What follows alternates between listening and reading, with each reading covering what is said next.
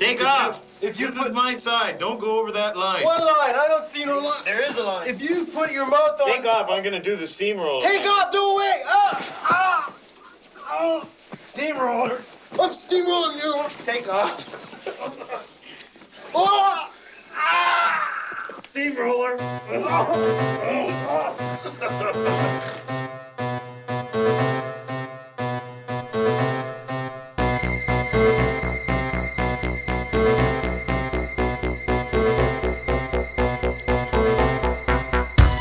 Hey everyone listening out there. Welcome, welcome, welcome to the 29th edition of Cult Following, the podcast from the fine folks who bring you cult classics AZ every month in Tempe, Arizona. Uh, check us out online at cultfollowing.co. We've got a lot of awesome articles exploring the world of cinema and our unique viewpoints. I'm one of your three co hosts for this edition. Victor Marino, along with Kirby Nelson. Yes. And Adam Rukowski. Meow. And on this edition, we're just going to be talking some film. We'll have a main topic per usual, and uh, talking about some of the stuff we've been watching lately. As always, you subs- you can subscribe to us on iTunes by looking for Cult Following. Uh, help us out by leaving us a review on there, and you can always find us on SoundCloud at soundcloud.com/slash Cult Following. So, Oh, speaking of which, uh, John Mapes put up his uh, the cult following theme song on his SoundCloud. Page Awesome. now. Awesome. So now actually people can download it, you know, listen to it it's anytime they want awesome. to. Have their own podcast with it playing in the background. yes, Mosh hard. that does not constitute a license to use our theme song. but uh, in all honesty, thanks a lot to John Mapes for uh, the awesome theme song. You can always find his work out on his SoundCloud, SoundCloud, soundcloud.com slash John Mapes. I think also johnmapes.com. You can find a link to him on the website too, cultfollowing.co. So uh, yeah, and we've we've been busy. Lots of stuff been going on. Uh, Labyrinth, and we're doing that in a couple weeks, and that's a full sellout, and uh, we're really excited about that. How did Jump Cut go? That's Jump- what I was gonna ask. Oh yeah, Jump Cut was actually pretty cool. We did uh hackers, and it, it definitely a different vibe than Cult Classics. Is very like, you know, more like a watching like a movie like in somebody's theater room. Mm-hmm. But the arcade, the whole arcade experience was really cool. It was really intimate, and everybody who was there like was really into it. And I I I think everyone dug it a lot. Those Um, floppy disks ruled. that was a really clever idea. Big props to uh, Ruby for suggesting that. Uh, and it was a, also a happy coincidence when we discovered they, they glowed under black light, which I was like, holy moly. But uh, yeah, and then we have Killer Clowns at the end of February. That's also sold out. So Oh, that's sold out too. yeah, Cool. I'm looking, you know, I'm I'm just looking forward to doing some of these cool expansions. We've been talking about doing like a, you know, a horror night for a while and a VHS night, and Mm-hmm. you know, Secret Project Pandemonium. We'll, Right. we'll talk about in the future. In The future. the future. But uh did you guys watch any movies this weekend or this past week or anything? Yes. What'd you check out? Well, I even have a list that's kind of like leftover from the leftovers. Well, we had a few because we didn't do anything for really for our best of one. yeah. and And, we kind of skimmed over. Oh, yeah, I'm trying to think. We we had a few where we didn't, so we probably have some piecemeal stuff. Yeah. Yeah. Let's hear it, Adam. Uh, Cough, cough. I watched the resurrection of Jake the Snake Roberts. Anyone? Anyone? I want to see that. What I is really that? Is wanna that on that. Netflix or where, wh- how did you see that? That's a that? VOD. Oh, okay. I'll have to look for that then. Uh, pretty much everything I saw over the last, I don't know, three or four weeks have been. This is all VOD stuff. Yeah. because there really hasn't been anything in the theater that's gotten me, uh, you know, off my butt and, and out to the theater. Um, it's it's interesting. It's uh, not exactly what I expected. It's more of his struggles to stay sober and clean uh, with the help of Diamond Dallas Page. Oh my, gee, in stereo. Uh, yes. And, but it, the whole thing almost felt like well there were not I wouldn't say the whole thing I would say at times it felt like a infomercial for Dallas Pages Yoga. yeah for his his program but still pretty good it's it's not one of those movies where you watch someone just completely go down in the dumps. What was the other one that was? There was behind the mask. Wasn't that one? Behind that, the mat. Mat. Yeah, beyond, Beyond the the mat. Mat. Beyond the Beyond the mat. Well, there we go. Yeah, we which got there Jake the. Snake is also in. Yeah, right, which- but Yeah. they, they really put him under a light of you know this guy is going to be dead like within a month. or Oh, something, yeah. and you know his life is just terrible. Uh, where th- where this one is is more of a ray of hope. I mean, he does have his ups and downs. Um, if you have a soft spot for Jake the Snake, like I do, growing up and watching him and worshiping him, uh, it's it's a good movie, uh, but not a great movie. Yeah, I mean, How long was it?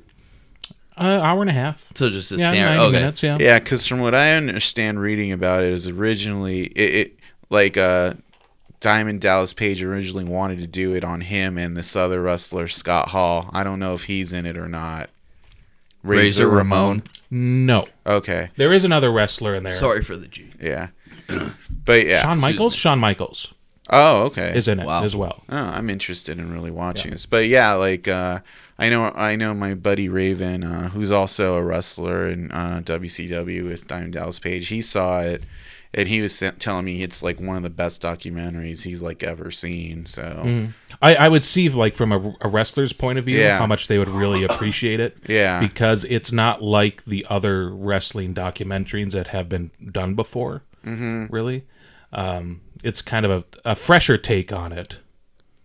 yeah, You know, you just I, I guess you just take. Well, I it from was there. I really like I always have really enjoyed Beyond the Mat because I- yeah. it's the the real deal of what it is. Mm-hmm. It was a great contrast and stuff between, um, you know, definitely he's kind of put as the highs and lows of different people. I mean, it, you know, you've seen lots of them. I mean, I I'd be really interested to see Scott Hall's story because he's really yeah. had some I- I'm fallen on some hard times. I'm but- really surprised that that uh it hasn't gotten any like actual theatrical play out here because I know Raven was telling me he was playing the landmark theaters out there in Georgia, Mm-hmm. but like Harkins or no place around here is playing it. Yeah, maybe we should look into doing that at some point in the future as a thing. We'll see. We'll see. I mean, I just think it'd be cool. It was good to see him at Mad Monster last year here in Phoenix. Yeah. Yeah. He was definitely in obviously like a lot better spirits and he was seemed at like, Phoenix Con too. Yeah, yeah, yeah, Yeah. But I just remember seeing him I took briefly and talking briefly at Mad Monster and he just seemed very, very uh uh, much more put together and focused Mm-hmm. than he did before. He's, he's very jovial, kind. He, uh, I mean, definitely was trying to sell pretty hard, Yeah. of course. But I mean, he wasn't he wasn't rude or anything or disrespectful. Well, I mean, and and the timeline that I was I was trying to piece it together from when they made the movie to where it was finished to where he was at Mad Monster last year, and it was pretty close. Oh wow. Yeah, Probably within like maybe six or eight months. Well, the part I always remember with Beyond the Mat is the one with his daughter, Oh, and that was yeah. just that was like seriously heartbreaking. Yeah. Well, I think he's still going through a lot of like he's he. I last time wasn't he like fighting cancer too? He may have been. Yeah. A lot of them. I mean, I mean, just you. It even you know people like to, um, you know, have kind of been there's kind of some div- division on the Iron Sheik movie, but the one thing I That was a really strong one. was too, was that. I mean you know whatever you consider him kind of being a puppet these days. A lot of people look at that. I said the two things that impacted me the most from that one were definitely his um, the death of his daughter, and then his failing health. I mean, to see his feet and his knees and his legs and stuff. I mean, he's just literally broken. Oh yeah, I think uh, several years ago he was at WrestleMania when they had this gimmick battle royal. I want to think it was five to seven years ago, and he ended up winning it. And the only reason he won is because he couldn't go over the top rope. So like they wanted him in it, but it's like the only way he can be in it is if he wins. You know. Yeah, but I mean, it's just there's some really great. I mean, that's one thing. There's been Forever Hardcore, a few other ones, mm-hmm. some great documentaries out there, and I noticed that that I mean, yeah, there's some fluff WWE kind of stuff, but they also have done, done some hard hitting ones. But you know, there's there's definitely a good branch. So I'm I'm hoping that if this has success and ha- generates a lot of interest, that more people will do, it, especially with crowdfunding and stuff like that. Well, especially it's like a real documentary, right? It's like they follow him around and everything. Yeah. Okay, because a lot of times they end up doing these things called um, shoot interviews where Yeah, they just the- stand in front of a curtain and they ask them questions and they sell those for money. Yeah, no this this is more of where kind of kind of like a celebrity rehab type thing. Okay. So it's more where he is with Dallas Page living in his house mm-hmm. 24/7. Interesting. And But then there are there are some there's some changes within that. Okay. I don't think it's going to be like a huge success. It Yeah. it doesn't it doesn't have maybe as much of a universal appeal. It's not going to break oh, through Oh, yeah, like no, the genres or anything. clearly. Right. You, you have to know or appreciate or have an interest in in wrestling to Mm-hmm. some degree or who Jake the Snake is.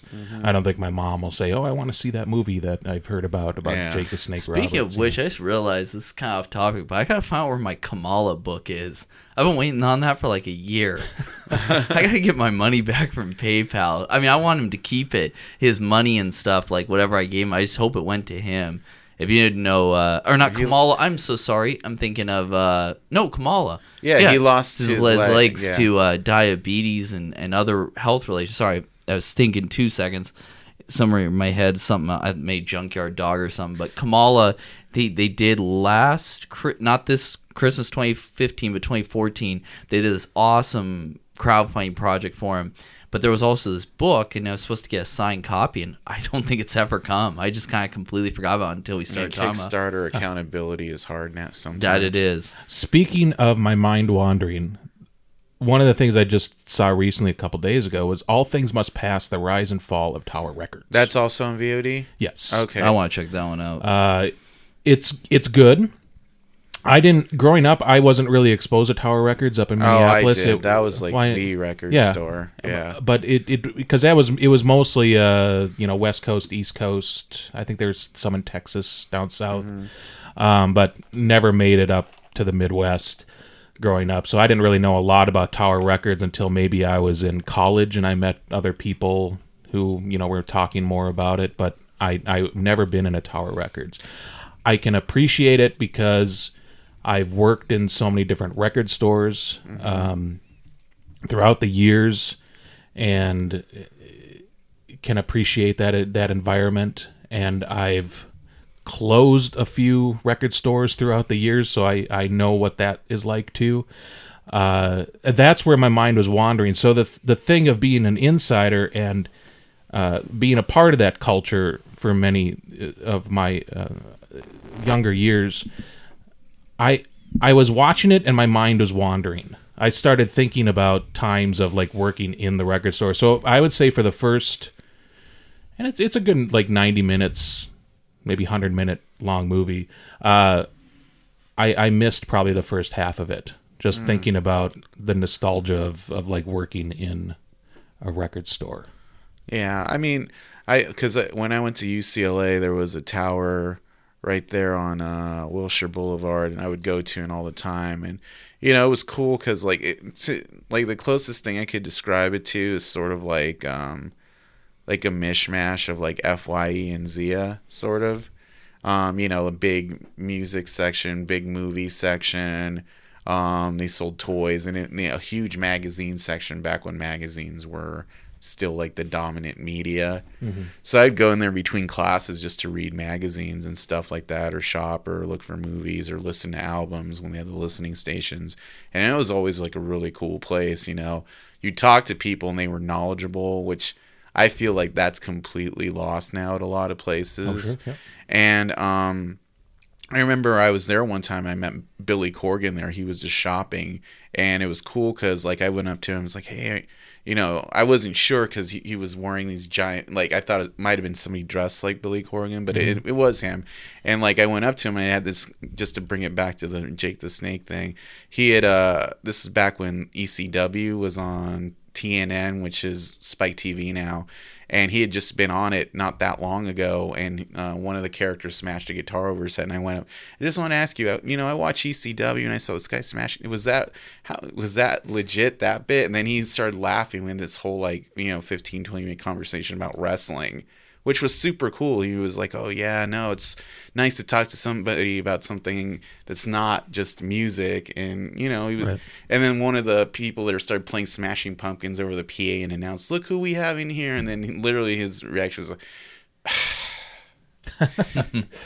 Well, the nice thing about the the documentary and that you said that is that's the type of stories that they'll they'll tell throughout the documentary, uh, which is kind of refreshing and cool. It, it was a sanctuary for a lot of musicians as well. So mm-hmm. they would have pictures. Or I guess Elton John practically lived at the original one, "Oh wow. and they started opening up like an hour earlier just so he could go through and then grab like his his weekly LPs that he had Yeah. a whole list of. You know. Yeah, Victor hit on something big for me was is that Tower for a long time was the only place that carried like underground zines. Yeah, like, I used to buy like, like I used to read a lot of music like underground for metal and hardcore and stuff was like Heart Attack, Maximum Rock and Roll, um Yeah, was gonna Nothing Left, you know, all those kinds of zines were like big for me. There's so many. I mean, and that's the thing and, that was the other part is you could bring in your zines and they would sell them for you. Yep. And Tower Records, I just want to say this uh, from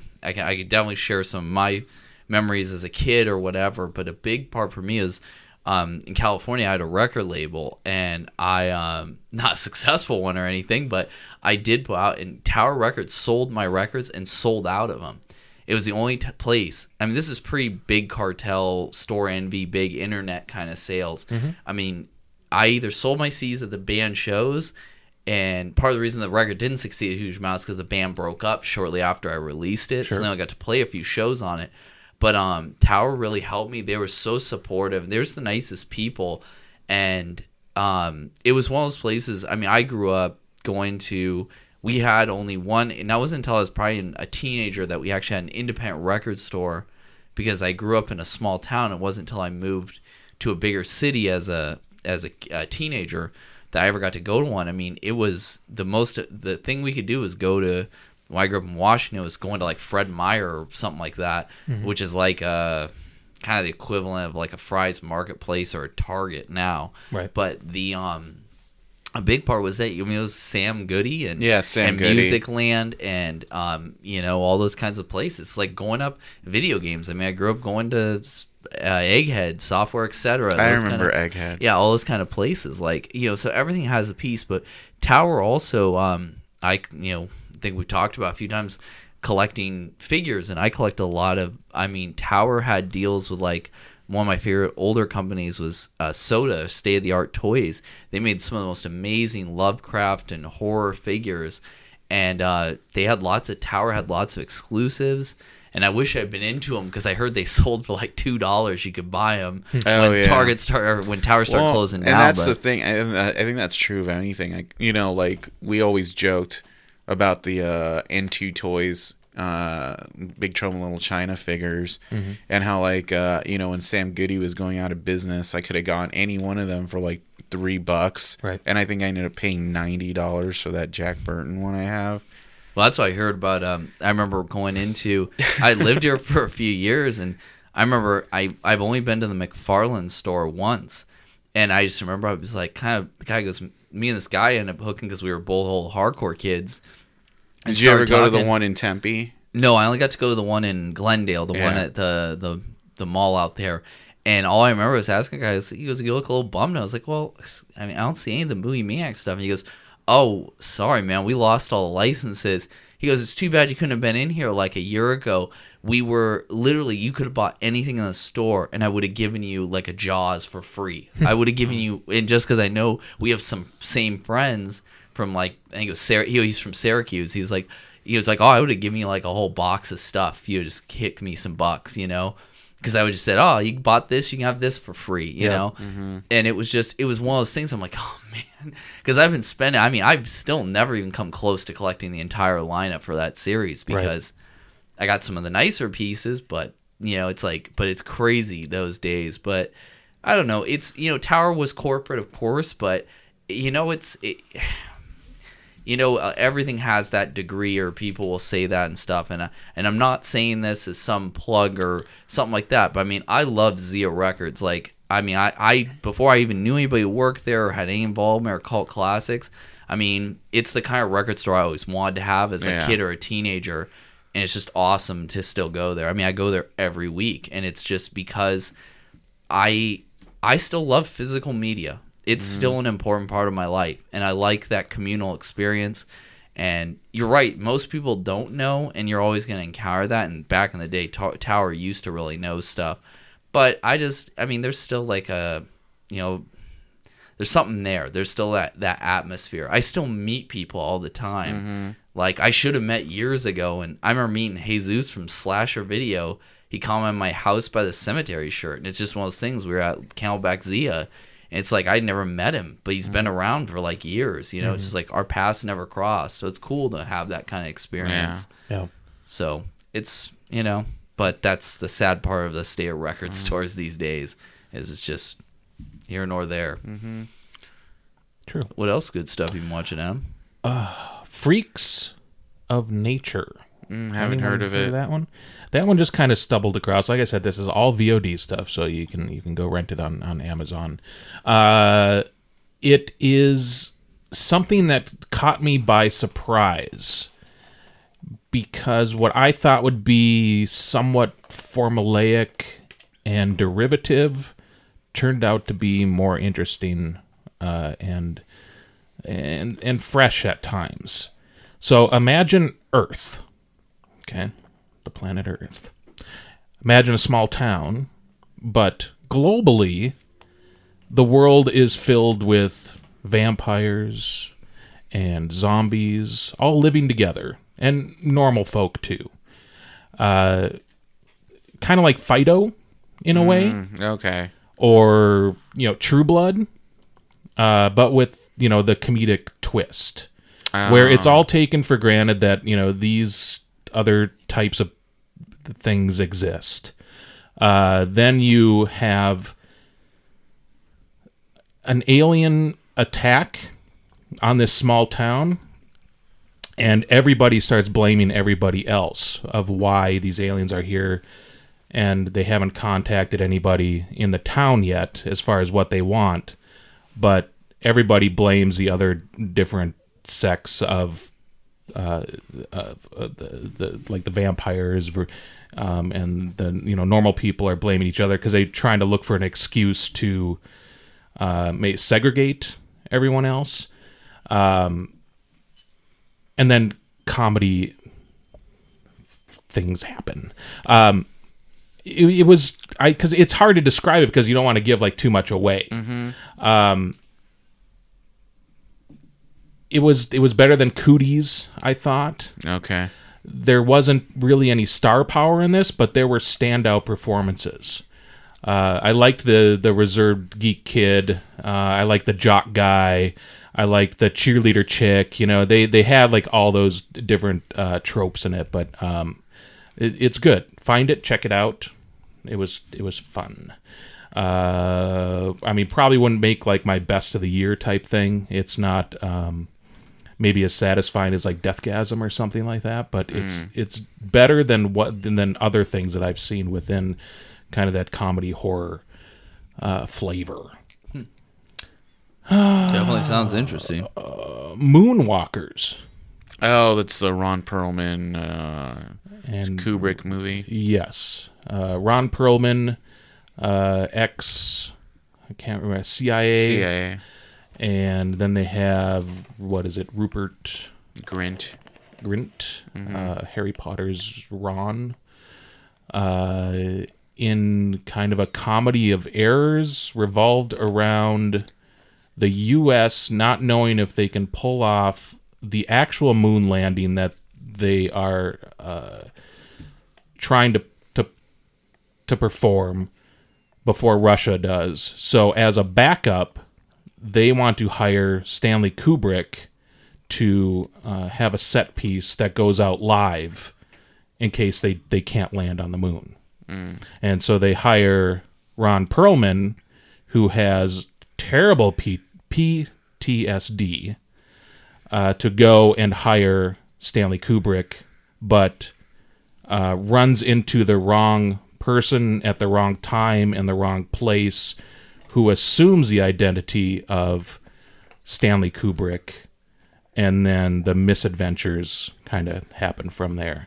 Not a great movie, an interesting movie, uh, some decent performances, some maybe missed opportunities at uh, maybe playing out certain scenes or um, certain scenarios in a better way, but not bad. It was okay. Uh, I'll do one more. How about that? Okay. You you want you want one one more one more One more, one more. uh, do you want one that I liked or that I didn't like? How bad are you gonna tear apart the one you didn't like? Because if it's vicious, I want to hear it. If it's Okay. pussyfoot it, then All no. right. you might as well snuggle up to the one you liked. No, I'm gonna do the one I did not like. Let's hear it. Anna Lisa, Anomalisa. Anomalisa, Anna Mona Mona Lisa. Charlie Kaufman movie. Yeah, the Charlie Kaufman movie. Uh, waste of my time. Uh, animation. I mean, was interesting. Is it stop motion, right? Yeah, it's just a stop motion animation. Uh, story just seemed pointless, uh, and depressing.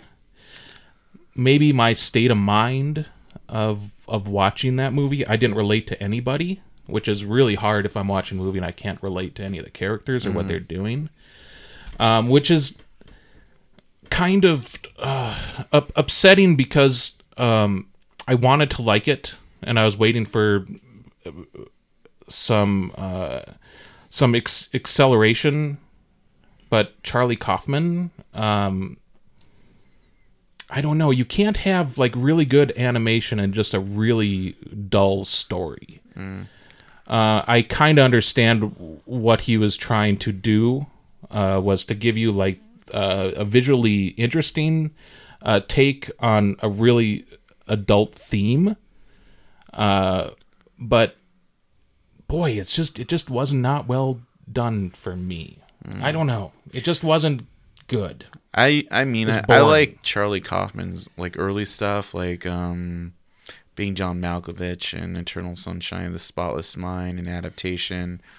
But I, ha- but I haven't seen any of his more recent stuff like this or uh, Synec- Synecdoche. Syn- Synec- Right. New York. yes. Synecdoche, New York. I don't know how to say. Schenectady. Yeah. Yeah. Oh, Someone gosh, will you got it in correct my me. brain I have no idea how to Schenectady. New- Schenectady. Yeah, yeah New there we go. yeah. But um, yeah, I mean, I'll, I might see this if it ends up on Netflix. I've heard it's really good, but um, See, I- but and, and that's I- that's the thing is, after I saw it and I said, "What? I, why did I just loathe this so much?" And then I uh, watched a, a a video review by somebody that I that I respect in the world of cinema who is really selling it real hard mm. and giving the points of why you should see it, why it's really good, and all the reasons that he was talking about were the reasons why I didn't like it. yeah. Well, I mean, you know, film is subjective that right. way. Yeah. You know, Yeah. But I just, but I mean, it wasn't even that like a middle road for me. I mean, it's Yeah. really, I just really there's a lot the of movie. movie. You know, it's like some. You know, it's love hate, and the fact that you know the fact that you can't go middle of the road with it is a good thing. Well, I'm just glad I didn't see it in the theater. I Yeah. probably would have walked. I think out. it's only playing at um the new Camel View. yeah. Yeah, Yeah. Kirby. You want to go ahead? Or you want me to? No, you can go. Yeah. All right. I'll just run through a few here. Uh, so catching up on a few things. Um, I'll start with actually what I recently watched, which I actually watched at four o'clock this morning because I couldn't sleep and ended up getting up for because I got to work early.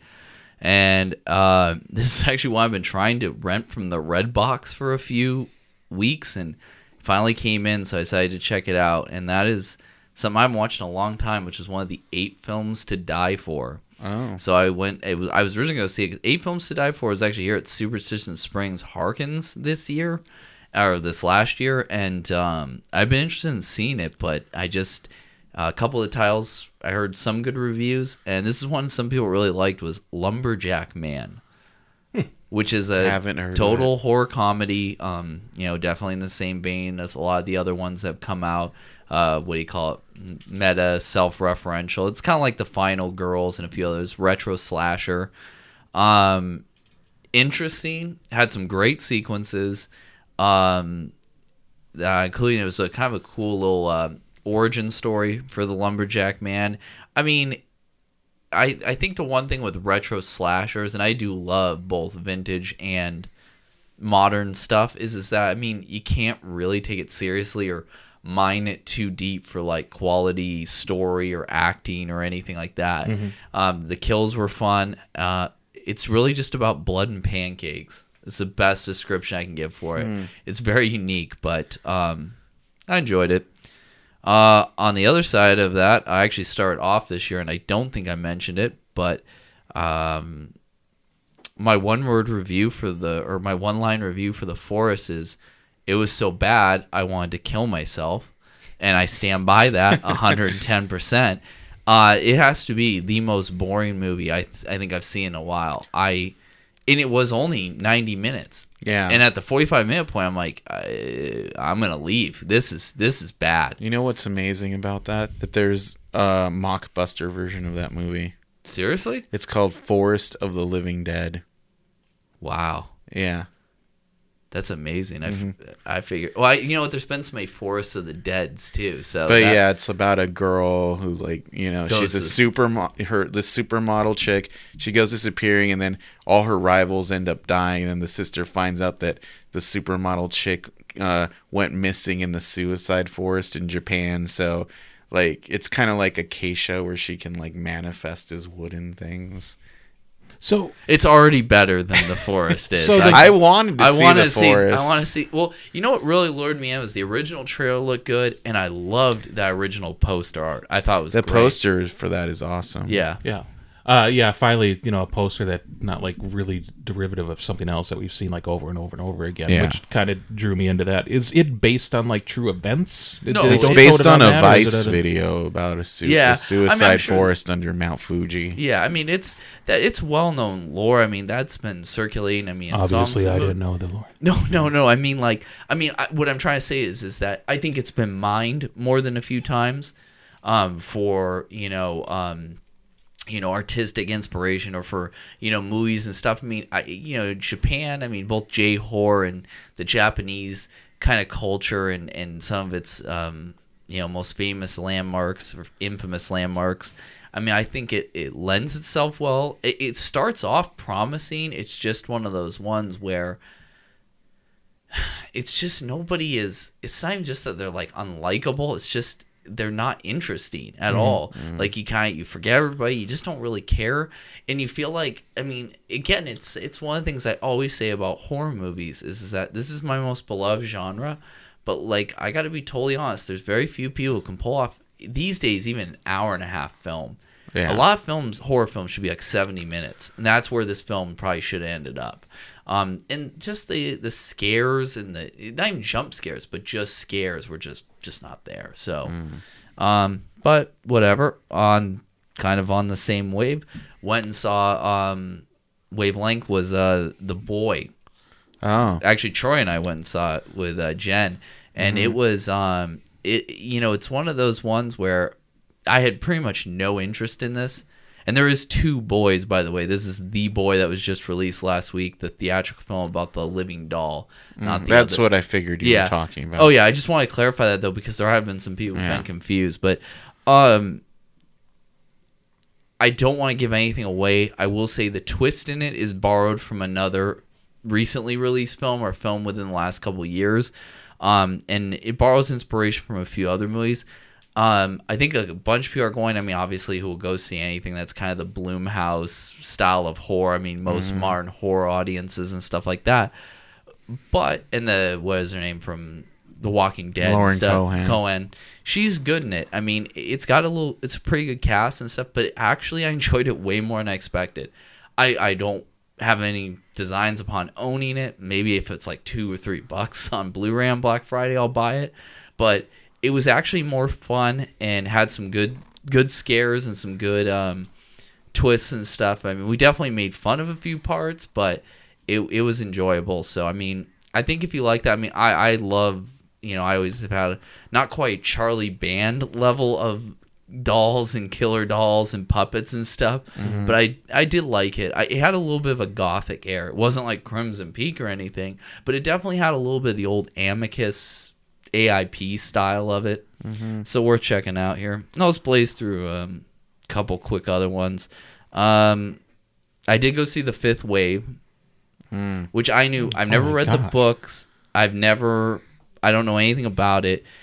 The only thing I can say about this one is is that, um, besides the other, the second Maze Runner movie, the Scorch Trials, was like, and some of the Hunger Games stuff. I mean, I gotta say for like young adult, post-apocalyptic, this this is getting kind of intense and brutal. Like, Oh, sure. was way more vicious than I pretty much anticipated. I mean, Mm-hmm. it was definitely more in your face is the best way I could describe it.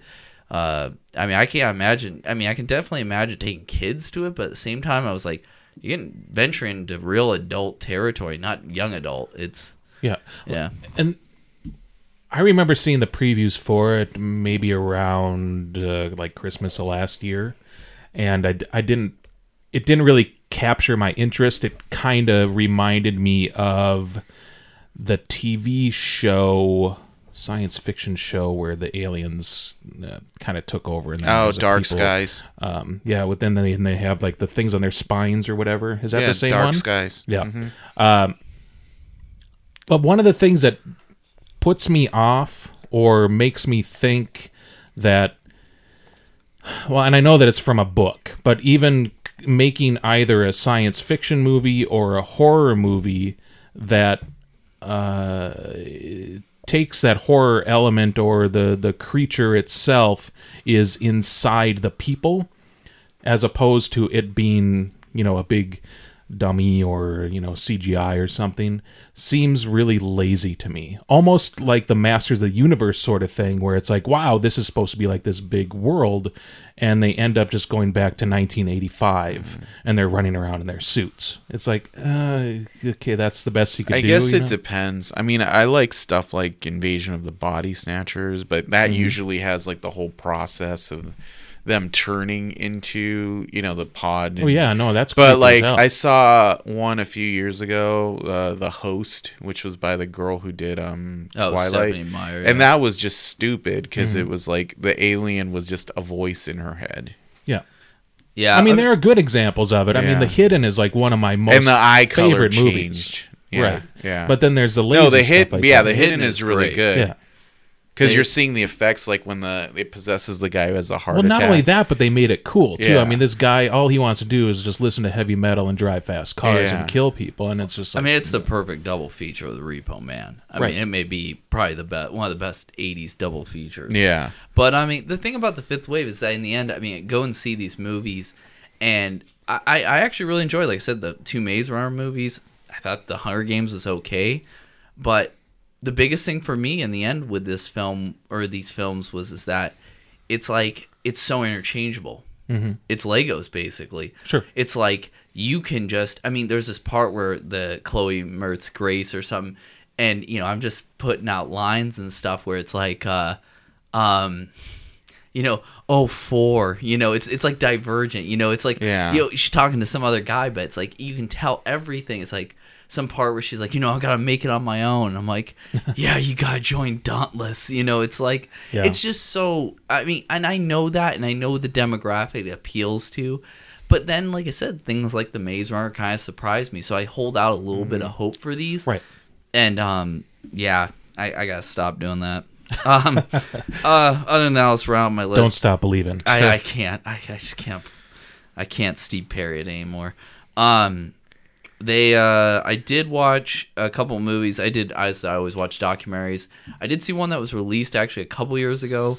Um, just popped up on Netflix. Um, that I did enjoy a lot, which is Spanish Lake mm, haven't heard of it. it was a kind of came out actually about the time of the whole Ferguson shooting um, with Mike Brown, Michael Brown, but it's kind of like it's about a a project like a Cabrini Green like project in St. Louis that closes down, and you know it's really basically you know a, a story about white flight in the um, um, in the suburb of of St. Louis and into this rural suburban area and stuff of a largely white community that ends up having a very large black population, uh, poverty stricken, you know, and it's it's very well done. It's very like I would say one thing is it's like extremely not low budget but kind of bare bones, you know, style. Um, but- yeah, gorilla. I was gonna say. It's very effective. It's not full gonzo or anything, but it's definitely really well done. Like I, I was very into it. Um, and then um, uh, so I, if you're into that kind of stuff or want to check it out, it's definitely a time to check it out. Um, a good time. And then um, I've actually want to. I've been. I was sick, so I rewatched a lot of stuff, and I checked out a couple new ones. And um, I I think we're all stand up comedy fans here, but I've been rewatching a lot of stand up, and one of the ones I really enjoyed recently, or two of them I want to mention. One is from The Godfather himself. Was uh, I think it's one of the last Paul Mooney ones. Is up on um, you know, I think most people just know Paul Mooney from the Chappelle Show, but uh, or younger audiences. But I mean, he is a legend. I mean, he has written for everybody.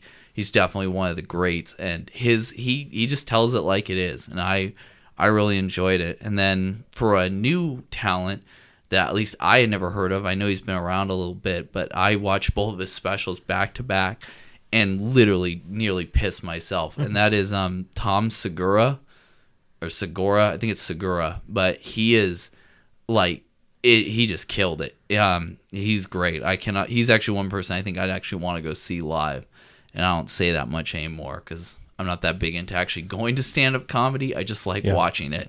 But you know it, it's it uh well yeah i'm in the same boat too but i just remembered when i was talking about freaks of nature i said there really wasn't anybody in it and i'm talking about the main characters freaks of nature had a lot of uh, comedians in it and they would have like their little bits and scenes like they'd be like parents or they'd be like the guy like patton oswalt was the um the the the, the geeky freak uh, paranoid government paranoid guy who like was in the in the sub basement of the house and was kind of helping him for a little bit.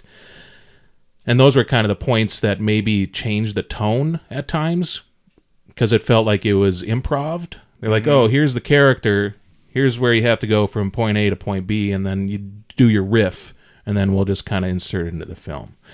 Uh, but yeah no i i think the last thing we went to was uh, we went with you victor to uh, ron funches Oh yeah, yeah, yeah. and I forgot how how I for me I just don't like the um uh, the experience of a of a live of going to live uh, stand up. oh really? Uh, I mean, I enjoy it depending on the comedian. Yeah, I but think, I think the comedy, I like um, uh, what's that uh, comedian who's with Patton Oswalt all the time? He's in Rob Zombie's movies. Tall guy who's also on the Sarah Silverman program. Oh yeah, yeah, Oh, yeah, Brian yeah. Posehn. yeah, Brian yeah. Posehn. Um, we saw him at the Crescent Ballroom, Mm-hmm. and that was like a whole different thing. It wasn't the oh, you paid for your ticket, now we're gonna extort you to spend forty dollars on drinks. Right, yeah, two Yeah. two drink minimums type things. Yeah. and, and that And that I saw bugs me, Mark but- Maron and Eddie Pepitone before, and it was this, like at a theater, and it was the same thing where it's like, I like the idea of just paying for a ticket. You know, Yeah. I mean, I feel like a venue's going to make money anyway. I don't know whether you have to extort. You know, That's kind of how yeah. it feels like. For for me, with all the years of playing in bands and not taking care of uh, my ears, you know, I have signi- significant hearing loss in my left ear, Mm-hmm. uh, and so going to places where the sound is either muddied or there's a lot of uh, distance between me and a performer, it's really hard for me to hear like every word that they're saying Yeah. even if, there, if there's a little commotion from the kitchen in the back even when i'm at a restaurant sometimes i just that's why i'm i'm quiet sometimes if i'm in a place where there's a lot of people Yeah. it's because i can't i i hate having to say i'm sorry could you repeat that could you repeat that it might be three or four times and but that's embarrassing No, I'm sometimes yeah, I'm the same way. Like, So, my like, with this- is shot yeah, like yeah. mine's pretty awful. My vision's also really bad. You guys are good and actually wear your glasses. I probably should wear mine, but it's probably never gonna happen.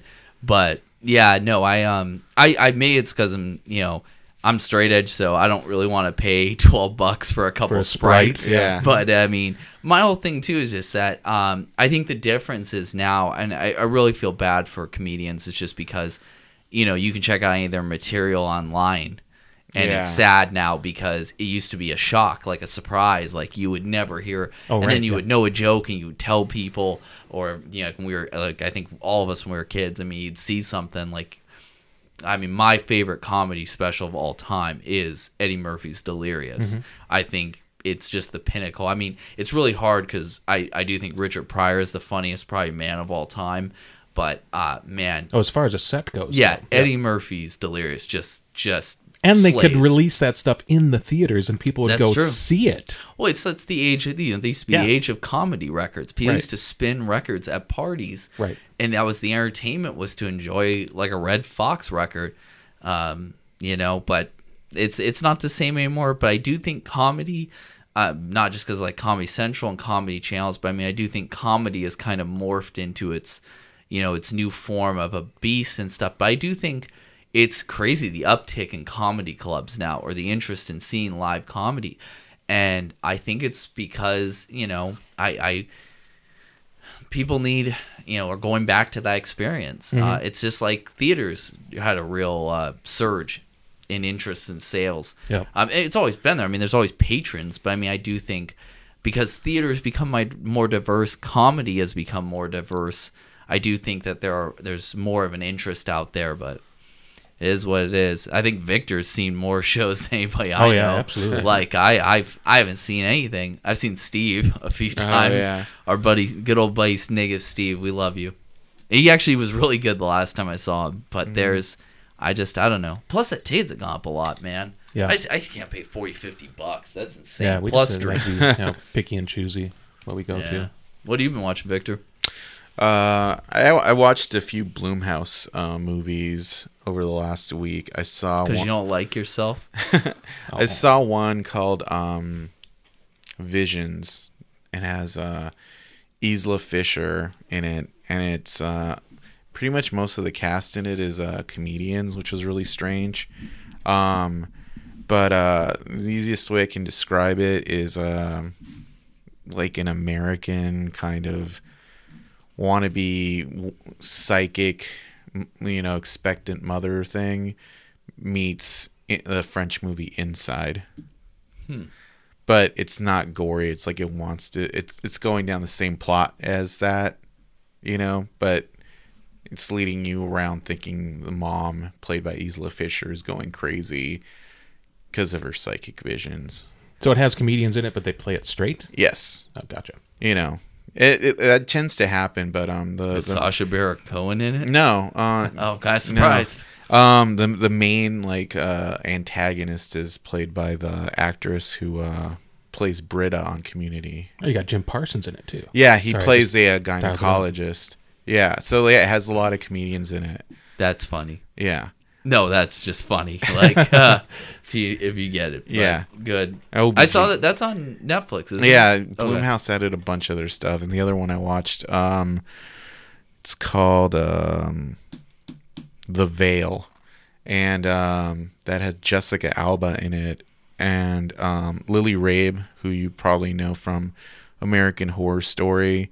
She played Misty Day in the Coven season, and she was the sister um, who was in uh, the uh, Asylum season, and she played the uh, homeowner of the murder house from the 30s in the first season. Oh yeah, yeah, yeah. Yeah. Um, and who else is in that? Uh, Jessica Alba, her, and Thomas Jane.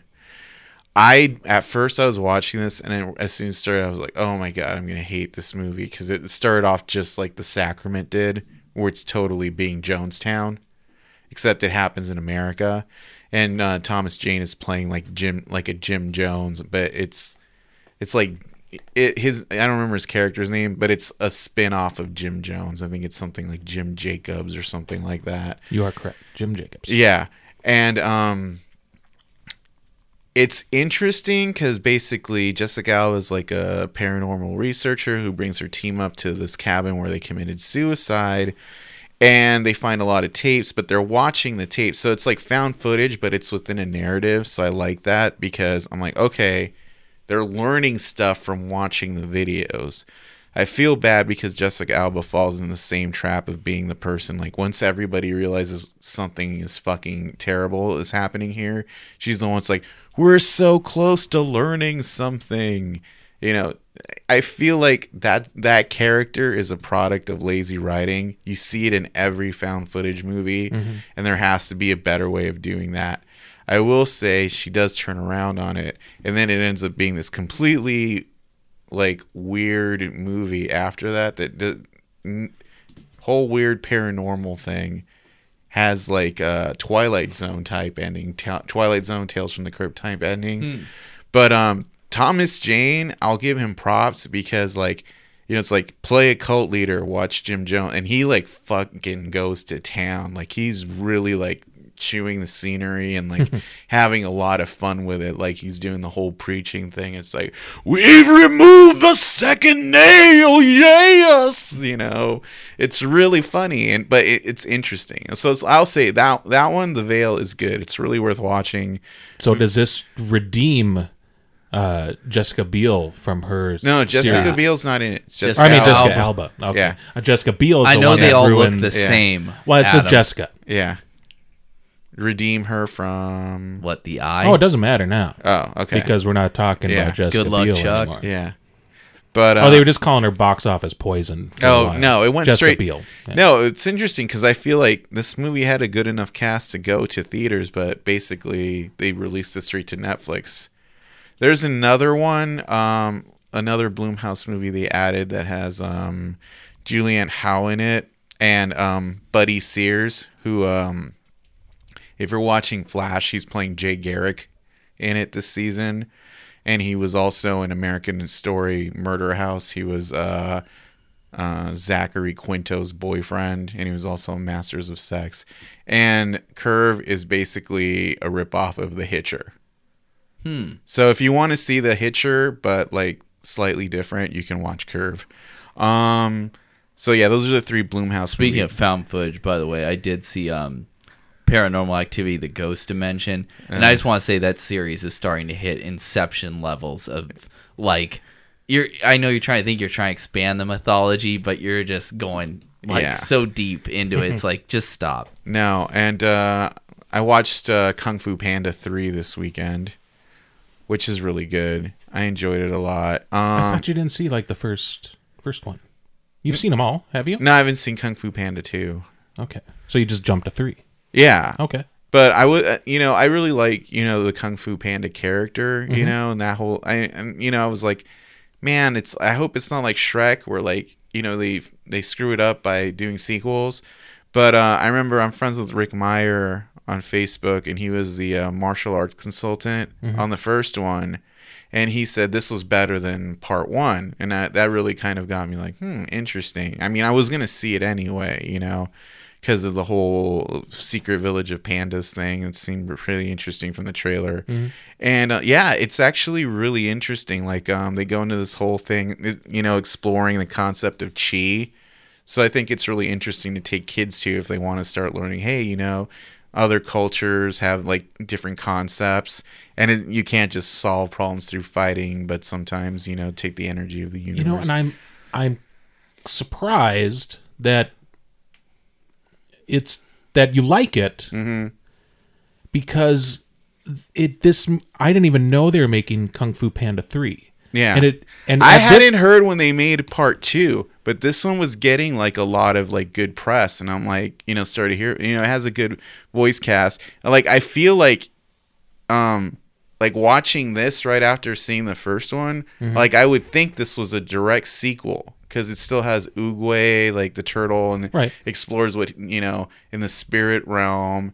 You know, and in That's a lot of ways, it's kind of like you know, kung, you know, Big Trouble in Kung Fu Panda, if I can call it. You know, Down to James Hong being James Hong actually has a gi- gi- like a huge role, role in in this, this one? movie. Yeah, I was Yeah. really surprised. Like, I, you know, I was telling like Ruby, like, oh man, he must be really happy. He, like, he's got the hu- main dramatic arc in this, Mm-hmm. you know. But it's cool. I also think it's a good uh, cons movie to show to parents, or if you have a kid, you know, if you want to explain to them, like, you know, like mixed families or adoption, Mm-hmm. you know, or even like the concept of having two dads. I'm like, okay, I could see how this would be a good thing to that, you know, intro to that. Yeah, the only reason why we, we skipped it this weekend is just because I didn't even know anything about it, and I thought it was just a dump movie. No, it was actually really good. It was it's number one at the box office this weekend too. You What do hit the nail on dude? the head, though. By the way, on the Shrek thing, Yeah. it's sad because Shrek One and Shrek Two are phenomenal films still Mm-hmm. to this day, and it's just sad that DreamWorks and a lot of those other studios, um, you know, I don't know. That's one I forgot too. Sorry, you bring it out, but I did see Hotel Transylvania too, and Mm-hmm. how, how much I hate Adam Sandler. But I actually like both films. I don't know if it's the horror thing. Same thing with I really like Goosebumps, obviously, Mm-hmm. but um, it is interesting. The only series I did see Minions as well a while back. Um, in the dollar theater, and that wasn't bad. I think the only series I've never liked in that thing is I really hated Ice Age. That's the only kind Well, of family. apparently, yeah. The, before the tr- the trailers before this, the trailer they played was for another Ice Age movie, Right. and I was like, this th- that looked really bad. Yeah, I mean that's the only series. I mean, even the first film, I just I just didn't like it. I I don't know. Yeah, I I'm gonna think some of kill those- you, Ray Romano. I think That- it's some of those where it's just the it, it appeals to. I mean, it directly appeals to a really young audience. Mm. but it's supposed to have it's, Yeah, you know, it's a the lot of- in jokes for the A lot of the people adults. brought like kids to this movie, and I was really you, you, I knew it was a good movie because the kids were paying attention. They mm-hmm. weren't like being noisy or anything. Right. So that's usually my like because I've seen movies where there's a lot of kid interest, and usually if the movie sucks, the kids lose interest and start making noise and shit. Oh, But sure, yeah. yeah. What? I swear it's my last one. The Peanuts movie too. Oh, okay. Saw that in the dollar theater. Loved it. yeah. I am good. Charlie Brown, but I love it. I but really uh, do. yeah, I think the main movie related thing, and this we could segue into this. I, we did this week is uh, there's this huge video store out here in Arizona in Chandler called Video Paradise that uh was going out out of business after like 25 Yeah, in years. about three more minutes, Yeah. and it's like permanently, permanently. Yeah, and uh, I I spent like a good chunk of the week going there trying to find things, um, and I think back to the thing you were saying early on earlier on about like communal Mhm. activities. Like over like I went there on Wednesday, and I think uh, we went on Sunday. I think that might have been it. Or no, at one point I went back to get one of the DVDs resurfaced. But uh, when we went the other yesterday, I think I ran into like, you know, like six different people from Cult Classics events. Like I ran into Mike Bell there, shout out, who's probably listening. Yeah. Um, I ran into Sean McLaughlin, lots of people, you know, and they they said they'd heard about it from reading, you know, either reading about it on Cult Following or because we'd talked about it, or just because it's a community thing, you know Yeah. you know and i think a lot of the people like who are into the sorts of things we do like you know retro nostalgia are going to be really into like trying to like recapture like an element of that early movie going life which is the video store. Mm-hmm. That's just gone the way of the dodo thanks to like streaming services and you know blockbuster and hollywood video cannibalizing the landscape and then mm-hmm. you know destroying each other and then redbox being all that's left you know aside from like you know stuff from zia where they sell directly but that whole like video store culture is something that like I think people get from going to things like Cult Classics or, you know, meeting people at Zia. But it was cool, like running into people like, "Oh, what did you get?" And I'd say, "Oh, I was gonna get that, but I left it." I'm like, "Oh, I'm so glad you got you left that because I was able to get it." You know? And I, I ran into uh, Bob, uh, one of the first people that I met when I moved here. And uh, he came to Jaws with his um, son. Remember, Oh, I were. Kind of coming Yeah, in yeah, they were yeah. talking at the table for a while. Uh, and I was like, gosh, we just keep running into each other in just the strangest places just over the years. Uh, and it was mostly Anne, my wife, who was getting the stuff that she wanted to get again. She went the first time, then she went again, uh, and I accompanied her. And, and there were some things that I saw that I didn't pick up, but I was really su- surprised and, and happy to see how uh, patient the staff was Oh yeah. because it was a little bit kind of there's a little pandemonium going on, uh, especially for the people. And this this just I mean this would have made me just jump off the walls, but the staff was really accommodating. There were a couple people going up to the counter with a list in their hand, going, "All right, I have a list of stuff that I'm looking for." Yeah. And I would have just said, you know what? Sorry, too bad. You know, I would have been really just uh, straightforward and kind of an asshole about it. Just Yeah. going, you know what? You just good luck. It's you know, it's a science fiction movie. There's a sci-fi section. Just go over there and look to see if it's over there. But uh, they would say, well, you know what?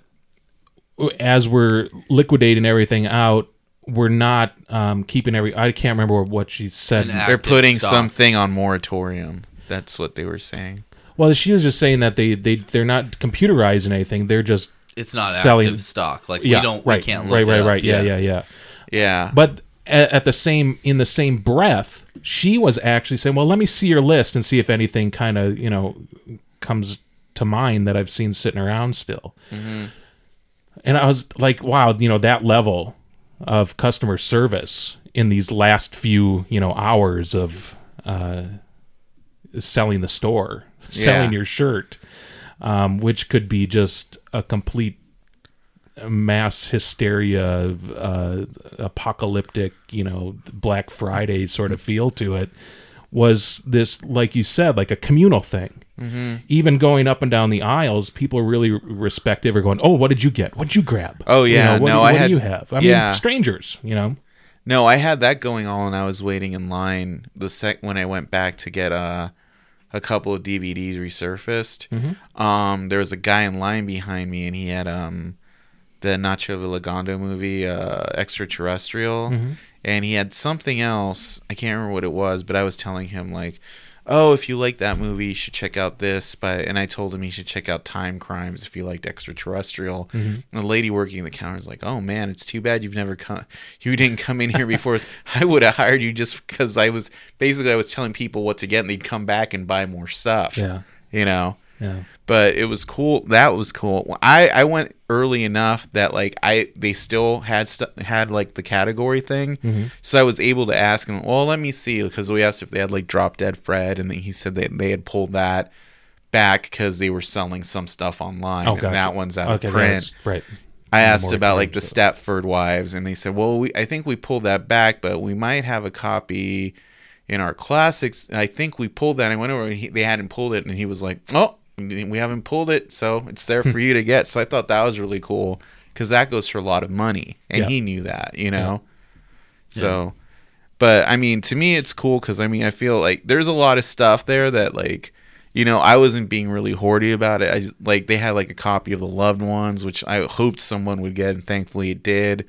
Um, they had all the Phantasm movies on DVD when I went on Wednesday, which if I was looking to buy and flip, I could have done that. You know, and they had like this other uh, B movie from the '90s called Little Witches that goes for a lot of money. Yeah, the Phantasm stuff was gone when I was there. Otherwise, I would have picked them up. Yeah. because I, other than I think the first one on Laserdisc, that's the only one that I have. Yeah, they're all out of print except for Phantasm 2 for some reason. Yeah, because Shout Factory owns it. Yeah. And then, um, yeah, I actually, I've been waiting for it forever and thinking about buying it. And I finally, about two weeks before his death, bought the uh, Phantasm Laserdisc set that's signed Yeah, by Angus Scrimm and Don Coscarelli. oh, nice. And the CD in it is a 24 karat 24 gold. karat gold. And it is sealed. Nice. And I got it for probably less than what it sold for originally. But it sounds so good. Yeah, I it know. It sounds so good. Yeah, so I was I was pretty blessed in that. I actually own all of the Phantasm films as they were originally released, but it's it's one of those things. I mean, I, I'm a little bummed because I didn't know about it, but I um you know the thing is is I've hit a point now where I I am a fan, a cinephile. But I am an well-known admitted hoarder, Mm-hmm. and I don't buy to flip. I buy just because I want. Oh, yeah. No, that's. a library. But but the thing is, is I've hit a point. You know, I've, yeah, I go out to Amoeba all the time in L.A. I love all the stores here. I've hit a point where I, there's nothing left. Yeah. I have like five DVDs I'm looking for um, that are not like Criterion or Disney or anything. And they're mostly um the last few slots in my Anchor Bay collection, the higher so, stuff. like, what are some of them you're looking for? I'm looking for Link, um, the Anchor Bay film, the Elizabeth Shue. it has a monkey in it, Yeah. right? Yeah, yeah. Is it there? No, I I just was like- remembered that. Oh, okay. I, I I was, was like, like- oh, I remember that. Oh, I was movie. like, was it there? no, it wasn't. that one actually still pops up reasonably Yeah, yeah. cheap. I, I know I could just go online buy it for like Yeah. 25, 30 bucks, and it's it's fair. Yeah. That's what it originally sold for, probably at Best Buy in two thousand one. But um, uh, you know, uh, Nightmares was recently released by Shout Factory. Oh, thank goodness. So that one for my horror anthology, and because I love that film as Oh, a kid. Yeah. But um, and there's one other. Oh, and the Guardian, which they also released. Yeah. Shout Factory. That was the other Anchor Bay one. There's probably a few other titles here and there that I wouldn't mind. Um, but I've been lucky again, like on the Zia thing. Like I've always wanted a copy of the Guinea Pig box set. I found one at Zia Tucson for like thirty dollars. yeah. Not in the best. The slip cover wasn't in the best shape, but the films were immaculate, including the sleeves. So it's. But yeah, I, that's a hard to find expensive one. but I love um I love my favorite part about it is that community part. Mm-hmm. I'll I'll echo that sentiment. Is is that when you get to start talking to people and you meet people and that kind of thing, um, it's just it's just cool to be able to. Mm-hmm. I do it all the time at Zia, Zia, especially Zia Camelback because I live near it. Is is that people are I you know I just give recommendations. People because I'm always in especially in mm-hmm. the horror section and people you know, I'm like, oh, you know, um, you know, this is what, oh, you like this, like you need to watch this. I remember somebody was watching like one Thirty Days a Night. I'm like, have you seen Near Dark? Like you, this is the best probably vampire film ever made. Or you know, was looking for the Lost Boys. I'm like, you need to, you know, it's it's good to be able to help people and not in like a pretentious hipster BS way. It's just like if you love something, share it with people. Uh, whatever it is, whatever you enjoy or whatever you're into, um, share it with people because that is what life is about. And I do think people are like, oh, I want to, you know, oh, you know, I can't, you can't be in the secret society or whatever it is. And it's like, i- there should be this spirit of, um, you know, exchange and, um, I, I mean, I, maybe it's just who I am too personally, but I just I love being able to do stuff for people or to recommend whatever it is, you know, like yeah. help them out and stuff because it's rad, and that's why I love when you have employees that are like that at a store, and they they know what you like, or that you know as you become like. I mean, I have a what do you call it, Cheers level of um, stature at a few stores, just because I mean. You know, I, I love going there. It's I love talking with people, so that's cool. But I only, I mean, I went to DVD Paris a few times. The only time I really remember was probably in like the late, maybe like 07 or 08, and that was when all the Slumber Party Massacre films were out of print, and I wanted them so bad. And I remember offering like cash for them right then and there, Yeah. and they were like, "No, we can't, we can't sell any of them to you." And I was like, oh. so. And then I end up as soon as they were re-released, I got them all for like two ninety nine each. So that was probably a better time to be patient. Yeah. that happened with me with Rock and Roll. When there Oh, I I a remember that with the rock and roll rooster. yeah. uh, I I spent I think ninety dollars on a VHS sealed copy of that. Um, I mean, it's since then it's been out on DVD and Blu-ray, but yeah, I've I've spent some money on you know stuff that I never thought would get. Yeah. And there's a lot of stuff. I mean, like Another I would present. totally pick up a copy of Drop Dead Fred given a chance, the old Artisan DVD. I mean, I, Mm-hmm. I there's a lot of stuff out there, but it's just it's it's hard. I mean, I saw a copy. I just found one in the wild for a buck, a copy of Tales from the Hood on VHS. Yeah, which is like shockingly hard to find. Yeah, but I love that one. I've always wanted. It was a keep case DVD, um, you know, released in late '90s, early aught, and it's uh, and it's goes for about between like thirty and fifty bucks for a good copy. Yeah. Wow. And Zia on Mill and Southern had one, and I was just like, I think they want forty or fifty bucks for it. And I'm just like, it's just not worth it to me. I love this movie. I, am you know, always looking for it in the wild, but. And No, that's and, and- that's the best part is to do it in the Well, wild yeah, Oh, yeah, that's the absolutely. whole not thing. not not out and just buying everything on you know, because like you know, I picked up a lot of movies. Just I, I tend to just pick up stuff from my library. I don't really have the energy to flip stuff anymore. Mm-hmm. You know, and it, it was more like I would look up stuff I got there, that, like oh, I haven't seen this in a while, and like you know, like a copy of Mister Vampire, which I'd been looking for for a while, and I just oh wow, it's like here. You know, because you I was trying to watch that on like God, this has to be on YouTube or something, and like no, it was killed. Every link was killed by whatever. Oh sure. Yeah. And I was like, and I was just happy to find one. And those go for a lot, but like, you know, I was just happy to just, you know, be able to get like Stepford Wives or any number of like, they had a bunch of old ECW Pioneer DVDs, which I'm like, thank God, because like I like listening to it with the original music, you know? And to me, it was just fun, like running into people and seeing, like, uh, like uh, Sean's like, oh, I got a copy of Grim Reaper, you know, Anthrophagus, you know, Oh, Anthropophagus. yeah, and I was like, yeah, and you know, I like I found it and I said, eh, you know what, I don't really need it, so I left it. So he ended up getting the one that I didn't buy, That's you know. So I just I like a few uh, a few people I talked to are into like ended up buying things I left behind. So I thought that was cool because I know in the end they ended up with people who probably would have appreciated as much or more than I do. And there were things I saw that after the fact I realized, oh, I could, that's worth like um, they had a copy of like King Solomon's Mines on DVD, which is out of print. I think it's like sixty bucks, and I was like, eh, you know, I wouldn't watch it. Yeah, and that's I mean that's the hard part with it. I mean it's just that I mean you know you can buy stuff. I've never bought anything with the intention of flipping. it. I don't think I've ever flipped anything. Mm-hmm. I have done the trade bait thing where I've traded people for stuff that I have that I've gotten Yeah. cheap and and gave it to them. And I mean I got something good out of it. They got what they wanted. Um, never anything ludicrous or anything like that. Like I just uh, you know, but the my it's it's just fun like that kind of attitude, or I leave it behind. And my whole thing too is is that I I try to leave stuff behind. If I find it, I really hope the person who really wants it gets it. Like that's that's my hope. The karmic wheel of of uh, Sure. of DVD Yeah. Blu-ray I. I try to be like that with like a lot of stuff I buy, like even like you know collectibles and stuff, because you know I'd be like, oh, I could get one to keep in the box, and I'm like, you know, I have like boxes of things kept in the box now. You know, it's pointless hoarding at that point. You know, I mean, there are things like you know, definitely things I'd be interested in finding if I came across them, like you know.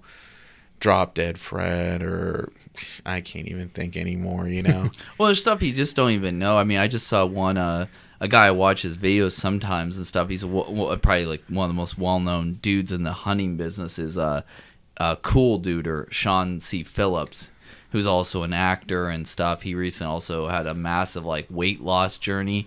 It's very interesting, inspiring. He's, he's he seems like a really good dude.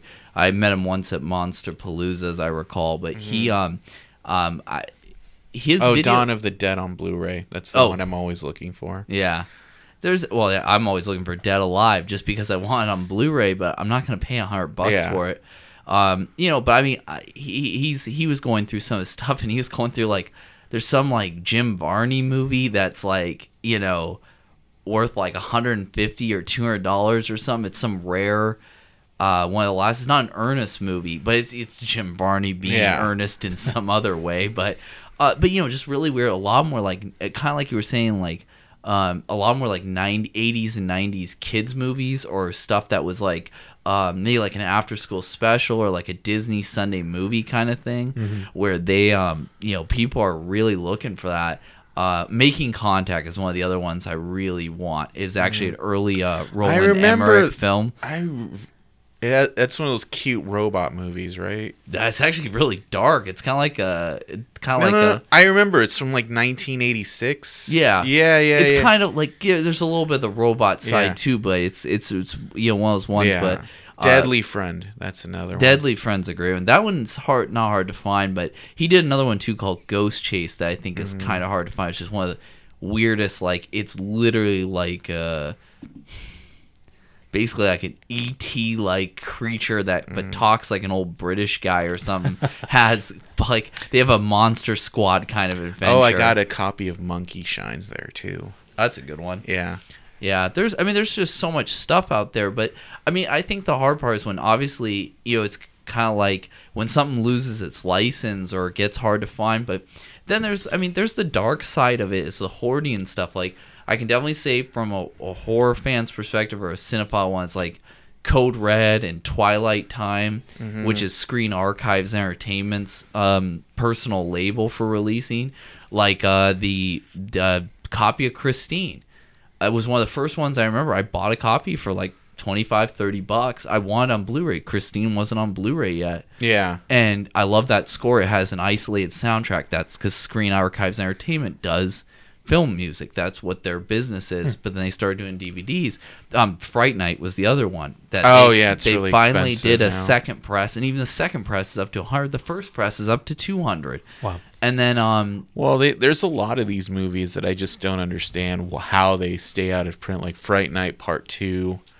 you That know. I think has to do with the Artisan DVD was full screen, and as I understand, there is a version, a South American version, I think it was, or European that is Mm-hmm. uncut, um, and is in full f- or is in widescreen, not full frame. Well, and that's the But, thing, you I know, don't know. Once you get really into it, like I mean, you know, I'm at that point where I have like the mul- multiple blue, you know, multi-region Blu-ray players and everything. So it's like, oh no, I don't have Rawhead Rex on DVD. But if I really wanted, I could buy a region, Region two. two. You know, Yeah. Well, the one, the other big one I was gonna say was is that it's kind of like you mentioned uh, a bit ago and stuff about the ECW thing with music and stuff. Is is that the series series or thing I most want?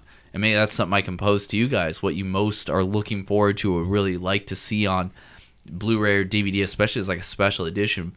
But Shout Factory was going to put it out about seven years ago, five, six, seven years ago, and that was the uh, uh, one of the very first shows ever on Fox Television, which was Werewolf, the series, which was basically the Incredible Hulk Yeah, I with a werewolf. Oh, that. I remember that. Yeah, show. it was in '87, and it was It was a good show. it was a great show and i always loved it and um the only the problem was is they did not they cannot remove all of the big pop stars top voice soundtrack from the original master tapes yeah. Yeah. so right as they were about to release it it got pulled because Yeah. they don't want to pay the license i can't blame them but it's Yeah, like Spaced, the TV show, had that problem for many years, but finally got released. And I don't know if they had to replace something or they finally made, you know, the last minute deals. Yeah, the Yeah. o- the one that I think was a big uh, was Freaks and Geeks, where Oh, yeah. like when it came out, it was really expensive because they ended up paying for all the rights to everything. Yeah.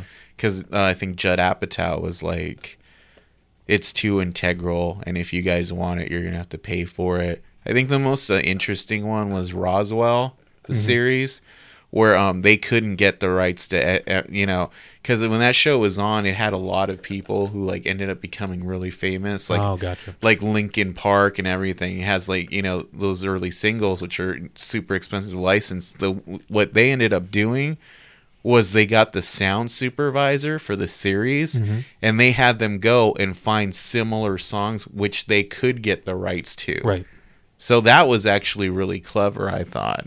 Yeah, that's a really good idea. I Mm-hmm. mean, and that's unfortunately it's just sad with the older shows that it's just not possible most of the Yeah. time. The newer stuff, but I mean, that's it's a you know you think you know it's crazy to watch movies and stuff, and you hear how licensed their soundtrack is or or unlicensed in some respects. Put big songs in, and then you you know it's like ah we're- now we're never gonna see this. Mm-hmm. Especially if you watch something old like that's made on like VHS, and you realize yeah I now know why this isn't out Right. And it's like I think people should be are should be paid for their work or whatever, but it's like you paid for it that time, you know, you know it should be a, it's you know owned for this exclusive right, and that should be the end of it. But it isn't, unfortunately. Right. Anything else you guys have been dying to see, or or that's on your personal want list?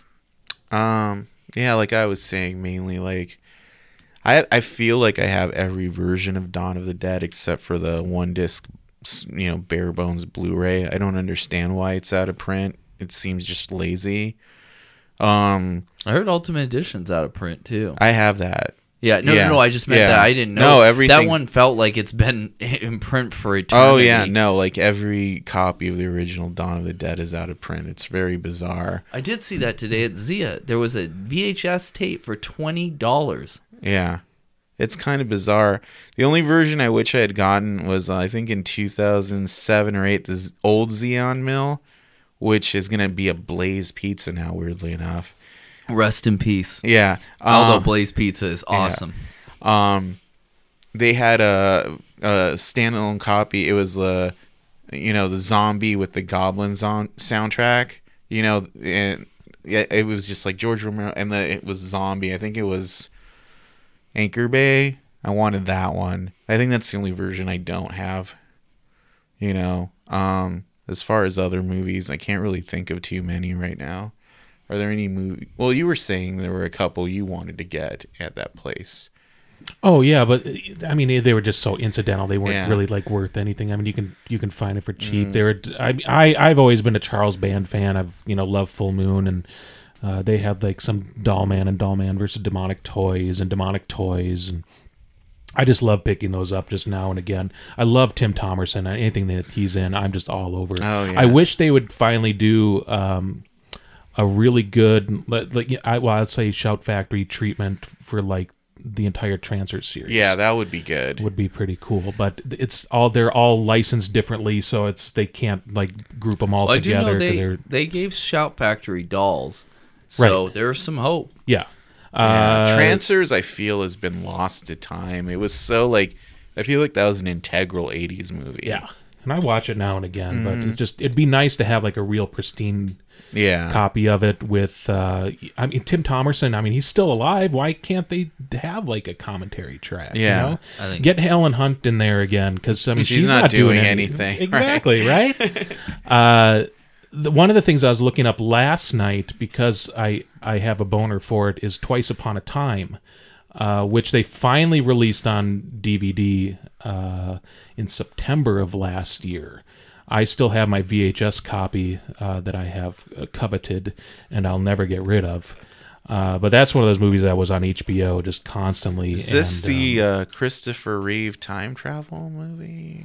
no? This is an animated feature from Lucasfilms. Okay. that had uh, w- the voice of Garfield, Lorenzo, Lorenzo Music. music, Yeah. uh, and it was this dream nightmare factory uh, with two heroes who are trying to stop the nightmare factory from um, spreading too many nightmares. And that's kind of the in, in a nutshell what it's about. But it it is marred with a lot of controversy because there's a lot of different cuts of it.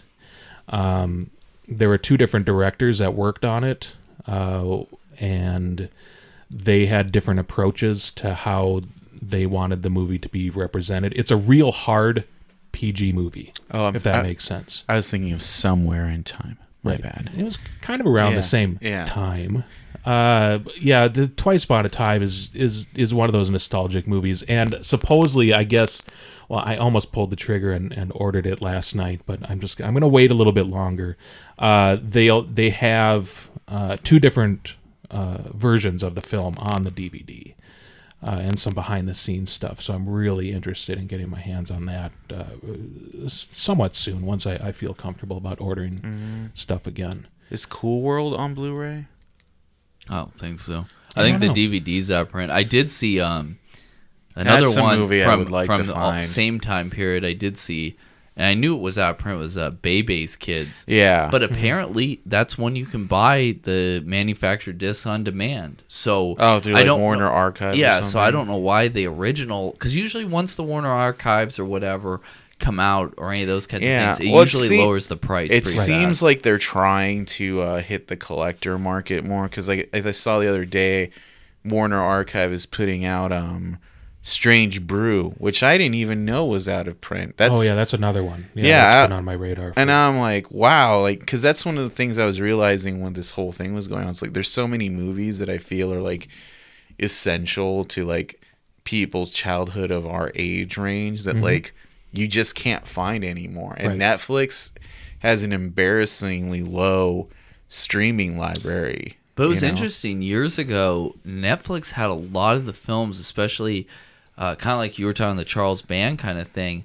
Was surprising. Like I remember two films that have never been on DVD or Blu-ray were on um, Netflix, and that was uh, The Keep, Uh-huh. the Michael yeah. Mann film, and Zone Troopers, right. which is Zone old, Troopers had such a cool poster. yeah, I did. It had an awesome uh, recruitment poster. But um, two films, and they were both in widescreen, in like pristine prints. I mean, I, I was just, I mean, I watched The Keep. Like, it's not a great movie, but I probably watched it like three times Yeah. just because it's like I'm never gonna see this again. And if I was more technologically uh, enabled at the time, I probably would have figured out a way to record it. Well, yeah, no, I totally understand that because there's like a lot of like movies like Rawhead Rex and what's the other one I remember always seeing a poster for was Transmutations. Oh, the these Clive two Clive Barker Barker, movies that like aren't you can't get them on DVD and it's like they were like to me like you couldn't escape a video store without finding them in the 80s. Yeah. Oh yeah. Yeah. Yeah.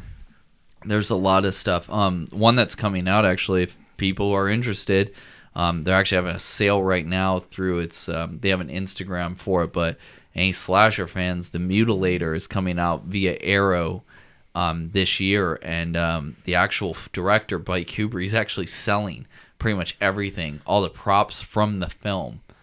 Uh, right now, actively as of today or a couple days ago, so I already picked up a few things. But um, you know, that's a film that's for years has never been out. I mean, there's there's so many. I mean, obviously, it's kind of like you're saying, um, you know, integral to childhood and stuff. But a big part of it too is that it, it is. It's just it's amazing how many um, horror, sci-fi, cult films have just never been released, despite like such a market for it. So you gotta wonder if it is just licensing or music or what, because or who somebody just doesn't want to sell the rights or something. But it's crazy because then some will always have a European release or a Japanese release. Yeah. Which is why it is essential to have a multi-region player. It's like, Well, Japan is the same re- region as us. oh no no no, I But, meant yeah. um, Japan just gets better box sets Yes. than we do. Not as good as no one gets better stuff. than- No, Japan than- has a really good Dawn of the Dead box set that I, you know, I'm like, oh, so nice, but not going to spend 120 bucks on. Well, like the one that blows just kills me every time is that the uh, Region Two uh, version of Creepshow is beautiful box little box set not box set but like a deluxe DVD uh, that they released years ago. That was the very first region free Blu-ray uh, or DVD I ever bought just because I wanted to see Creepshow in widescreen Oh sure. and um, the documentary and the cut footage and stuff is just awesome. Um, there's just so many great films. Um, they just put out the Resurrected, which was one of the last, the last Dan O'Bannon film ever made, or one of his last major ones, and he, um, you know, is one of his, his last Lovecraft adaptation, and it's a great movie, and it's it's amazing. They put out this deluxe edition, but you know, you'll never see it in America. It's nice that Arrow Videos doing Arrow Video US and uh, Vinegar Syndrome and Code Red, and there's so many other titles, but you know, it's it's tough stuff. So, but yeah, I mean, I don't know. There's just there's too much, and that's the biggest problem today. There's just too much stuff out there, and that's I think that's the hardest part. Is, is like we want more, but then it's like there's already so much to catch up with. Yeah. I don't know. Kind of meandered there a bit, but I mean, I really, I, I guess it's something I'm just so into is is collecting and finding stuff, and mm-hmm. I I don't do it just to be. I, I hate the term now that's being cycled around because it is true. There's a lot of shelf collectors, but I really enjoy what I have. I just it may take me a while to get around to all of it, Yeah. and that's the problem. Is the reason I buy so much of it now is because I just want to pay. I want to pay ten bucks now. I don't want to pay a hundred bucks Yeah. next year. Right. That's what it really boils down to. Now, and to me, if I ended up too much with too much of the same thing, you know, I can always trade it to people I know, or you know, Zia, and you know, God knows I've been saving up my trade credit to get that Kubrick box set. Well, and there was uh, well another thing that I was looking. I was kind of looking up some stuff last night, so it's it is pretty much kind of fresh in my brain. Uh, I had to order more catnip, a very specific catnip for one of my cats. That that's the only catnip that she likes. So I spent with shipping, I think like sixteen dollars for just a little tub of this catnip. They don't care, anyways. Cat weed. Yeah. Uh, so I, I wanted to get up to the price point with Amazon because I'm not an Amazon, Amazon Prime guy. I don't order enough to, to justify the monthly cost. So uh, i I think it's like orders over thirty five dollars to get free shipping or twenty five. I don't remember what it is. Yeah. So I was trying to see if I could build up my cart, but then eventually I was like, oh, with all the shipping for all the items, it was getting up to like maybe you know 60 70 dollars. I was like, oh, that's just too much just to get free shipping. You can use my Prime account Oh. like a whore, Adam. Oh, okay, I would let you. you. do that. I appreciate that.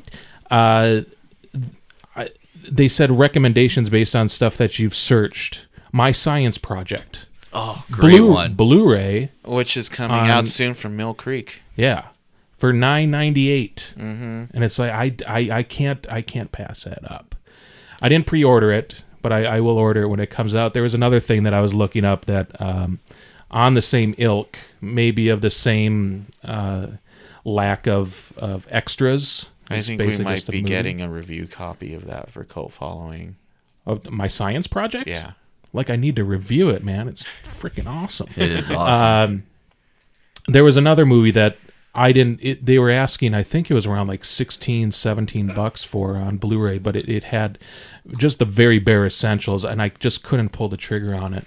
I think like some of these uh, '80s movies that they they retransfer, I don't think should be more than ten dollars No. if it's in circulation.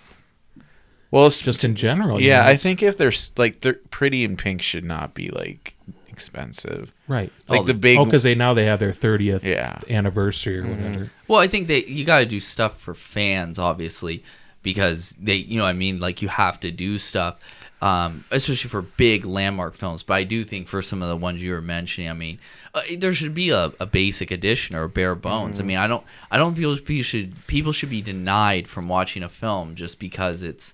That's my equality speech. Is, is that you should be able to find Well, it's just one of those things too. Like Scream Factory does. It's like you know the criterion for horror, but at the same time, like I've been wanting to pull this trigger on this um, on this uh the Blu-ray they just came out of the Sentinel that Z has had for like twenty bucks for like a couple months now, and I saw they had the DVD of it for uh for the Sentinel at Video Paradise for like three bucks, and I was just like, you know what, I'm just gonna get this. If I like it, then I'll get the Blu-ray. Right. yeah. You know, because at this that point, it's like, you know, like when we were out for Monsterpalooza, I got a DVD of The Devils. You know, and I still haven't gone around to watching it. You know, but I'm Victor glad I have loves it. the nunsploitation. Yeah. he's got a thing for the penguins. yeah, but at the same time, you know, I want to have these things before they're too hard to find. Oh sure. Well, that's that's a that's a when we were out Monsterpalooza, I spent a little too much because I wanted the three disc hard box special edition of basket case of all three films Ooh, and nice. plus scores, and it's it's awesome. But again, it's something it's hard, yeah, because you don't want to say, oh, well, I'm gonna watch this, but again, it's like, and and that's the thing with everything. We had a, a conversation a bit ago. And hell, it echoes tonight. Like I just bought a couple more pins because mm. they're out of a hundred, and it's like, and that's the thing with a lot of DVDs and Blu-rays to keep those businesses in Yeah. market. They do lower print runs, and then it's like, yeah, but you're kind of, you know, it's cool, but then you're also depriving people. It's like do a giveaway, like Shout Factory does pre-orders with a poster or whatever, Yeah. and, and you get it early, and that's awesome. But I do think people shouldn't have to pay so much. And yeah, people can download stuff and all that, but I do think that um, you know some of these titles, you know, like Fright Night Part Two, Artisan release is a full screen bare bones disc, and it's same with Rawhead Rex, and it's like ninety dollars. People should not be paying this for this. It's it's just not only that not that great of a movie, but it's not that it's just not worth it. Right. But now the deluxe editions, and then that's I mean that rises up my fury is is that all I wanted, like the only one I've really wanted this year so far was I so desperately wanted that Arrow um, Deep Red Special Edition, and it's Oh, yeah. it went out of print before it even. Came out. came out, That and happened like- with Hellraiser too. Yeah, I got that. I did get that, which I'm probably more happy. But as a big Goblin and Argento fan, I really, really wanted well, that. to me, it's just like I have the Deep Red, the Blue Underground put out on DVD, and to me, I'm like, do I really need an, a Blu-ray box that I'm not gonna watch? I don't even really watch that, you know, that Blue Underground one. yeah, I understand. Well, I You got one. I mean, but I- at the same time, like you know, when they put out Society, I'm like, okay, I oh, really Oh, that's like that movie. Uh, that's- That's looks so. yeah, good. it's so good, and to me, it's like, okay, that's essential, and that one didn't sell out, you know. right. Well, it's it's out of print now, and it's Oh, okay. for a fair chunk of change already. But I mean, I got I, for Victor's birthday recently. Um, I got him a copy of Two Evil Eyes um, on Blu-ray, which is out of print. Blue Underground lost the license Mm-hmm. for his Argento collection, and it's like it's a great little film. Yeah, But it's also one of those things where I'm like, you know, I thought about. I'm like, I don't want you to have to pay fifty bucks for this down the line. I don't think you would. no, But then at the same time, it's like, well, you know, for you know a fair price, and it was a very fair price at the time, it's worth it. You know. Well, it's It- just like uh, Severin and hardware. You know, they Yeah. lost, so they were giving copies away at cons. Yeah. But online, try to find it for free. You won't. oh God, no. No, And and David it- Gregory's the best yeah. dude on earth. too, no, so. and then it's like it's just funny how many things. Like I have this uh, DVD box set of all the Alejandro Jodorowsky movies, right? And I got I won it from Anchor Bay at like a Fangoria Con in 2009. And it's none of those movies are out on Blu-ray. That was the last release. It's out of print. I went to Amoeba uh, a while back, and they had it in their like super out of print vault for ninety bucks. And I'm like, come on, man. I would be, be really curious about your Juan of the Dead, like the only like Yeah, one of the I- few Blu-ray copies. yeah, 'cause it was Juan of the Dead never came out on uh, Blu-ray, but, But they sent you one. they sent the me a. Blu-ray that they yeah, because I was screening it. So it's weird because I I have it on DVD, the retail version when it came out, but I also have it on Blu-ray, which never came out. Right. And it's weird having seen the DVD. It is. It's a high def transfer, and I'm like, why couldn't you just put this out? Yeah. I, there's a bunch of movies like that. The Loved Ones didn't come out on Blu-ray, came out on DVD, but you can get it a high def in another country transfer. And um, what's another one? Um, Plus One, this IFC Films movie that I really like, only came out on DVD but not Blu-ray. That seems weird to me, but you see that happening a lot. I think that happened too with all the Boys Love Mandy Lane I was just actually that was where what I was it, it only I think the Blu-ray was a Best Buy exclusive or something, right? I think so, yeah. Yeah. But the DVD I remember was until they released it in the U.S. I mean, I had the uh, that was another one I bought, one of my first ones because I heard so much about it and I wanted it so bad. Um, and the region two is the all region two. is region free. Yeah, Yeah, so there was some good stuff, but Mm-hmm. it's just you know, in the end, all of it is it's one of those things. I mean, we could even get I'm going on Star Wars, um, you know, and a lot of other titles where to get the I the did right see version. people at Video Paradise who kept asking while I was there, "Do you have the DVD version?" Before it was special, and they were like, "No." It Yeah. never existed. Well, there's you know there's tapes. I mean, people that's where people go back to other formats too.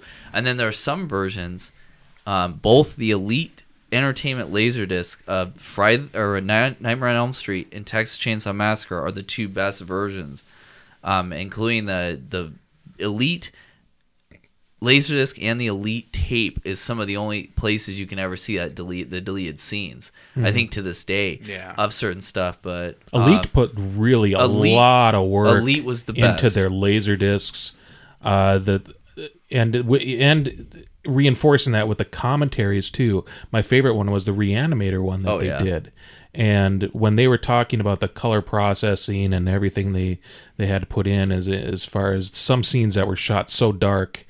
Uh, they didn't know that the uh, uh, was this the the um, the DP really didn't know what he was doing, and they found that out when they finally got the dailies back. But at that time, they weren't doing dailies; it was more like monthlies, and they're like, "Oh crap, we can't go back and reshoot these." But Elite did a really nice job of of bringing out as much as they could. even before Criterion, before when I got into super into the kind of cinephile world about 20 years ago, Elite is the company who got me into it. Well, I went to mm-hmm. Scarecrow Video in Seattle, the the legendary Scarecrow Video, which was absolutely like the most kid and candy store place, especially before this is early years of the internet. You just couldn't mm-hmm. see this stuff. So to get to to check out a lot of those films, but Elite's always gonna be one of my favorites for that. Um, I know Victor kind of mentioned like Shriek Show and some of the other ones.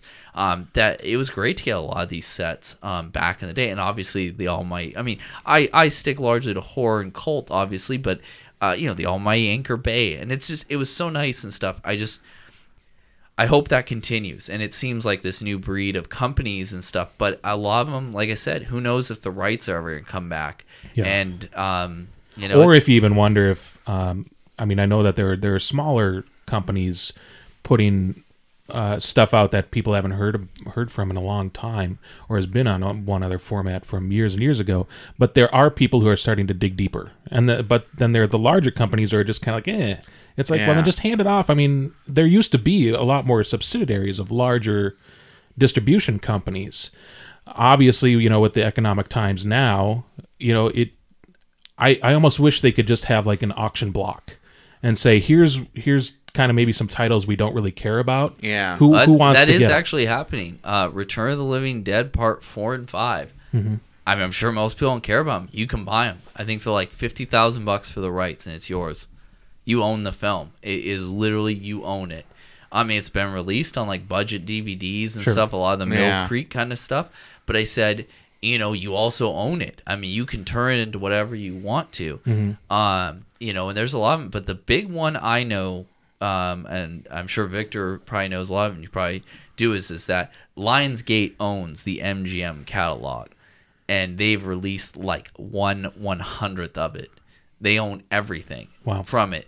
They also bought. I mean, because you know they own all the artisan films. They own everything. They own. They literally own every film. It's part of how they padded out their assets after Saw was no longer um, uh, selling. But they own so much stuff that, and some of it has gone to Shout Factory and a few other companies. But it's it's just because. But that's the thing. People who want to see movies, the lot, you, the one dollar one vote. Your lobbying power is buying this product because then they can pay for all the licenses and, and to pay for all the you know red shirt pictures documentaries and all the the bells and whistles is Right. you have to you know you have to buy it you have to support it. Yeah. and it's not just uh greedy greedy greedy. I'm sure Yeah. there's a little bit of that in, in the in the trenches but i i'm i am as a former record label owner video store manager all these kinds of things i can tell you that if you want something to really stay alive in full force i mean you either have to have the total patron sugar daddy kind of thing which really only happens once in a blue moon or you have to have consumers that are willing to support it. And if you are you know go out and and exercise you know that that ability to get stuff out because it, it's going to work most of the time if there's a demand supply will come right. come to pass so Right. i think that's the the last i'll say on that because i think we're kind of winding down but anything else you guys any last thoughts Yeah, because I, th- you know, like you said, it's if if it's a if it's a honeypot of of money that's being spent because they were film fans and they they want to get out certain things that are that you know were thought to be in in moratorium because of licensing, but that just wasn't the case. As uh, well, I mean, like even like Code Red, that's the completely independent entity, isn't is it not? Well, yeah, it's. I mean, it, it's interesting. It's two brothers. It's Bill and um. I'm sorry, I don't know his brother, but he owns Scorpion. Yeah. Releasing, and they um, you know, Bill started to deal with Screen Archives, but he's always done his own big cartel. And he puts out some amazing stuff: Savage Right. Streets, Neon Maniac, some of my favorite movies from the and 80s that's and, and that's what I'm saying, or you know, Yeah, even like Severin and, and stuff Yeah. like that. It's it's this grassroots thing that actually got legs and got a reputation. Yeah, and they there's each have their own niche. Like Right. Severin is doing all these Jess Franco movies right, Right. now. Yep. yeah. Yeah. So and I, I I think that's refreshing. I think that's great. I wish I could do it. I mean, like I said, you know, and, and like all of us have said at the table, there are certain things that you wish would be out there, and if if we had the resources, I'm sure you know we we just You just shove them out there. You just do it. True, you would, but it's uh, you know, it it takes a lot of work and a lot. It does. It takes a lot of legwork. There's a lot of licensing. There's a lot of you know red tape. I'm sure you know, but um, like I said, if it was a, if it was, there was a honeypot in front of us and we were just pulling from it, it wouldn't seem like work. Yeah. And that's just that's that's the future of the video paradise kind of world. Is this is doing it this way now? Yeah. Selling, yeah, selling direct. Yep. All right, let's wrap it up. Yep. Yep. Well, that's it for uh, episode 29 of Cult Following. If you guys have some movies you're looking for on DVD, some of your Desert Island disc, let us know. Maybe we can work out a trade. After all, we're all collectors here. Let us know in the comments on cultfollowing.co or on facebook.com slash cultclassicsaz. I think next time we're going to talk about some of the movies we're looking forward to in uh, spring, you know, like the Deadpools, the Batman versus Supermans. Personally, I'm very much looking forward to Keanu, but we will talk about that another time. Until then, I am Victor Marino along with Adam Murkowski Meow. And Kirby Nelson.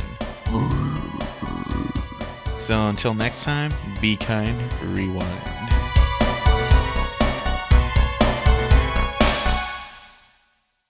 Imagine the perfect video store It would have a great selection, right? Right. Over 10,000 videos. Three evening rentals, so no rush, no hassle. Fast checkout. 24-hour quick drop return. Open late every night. Well, the perfect video store Welcome to Blockbuster Video. is popping up all over the country.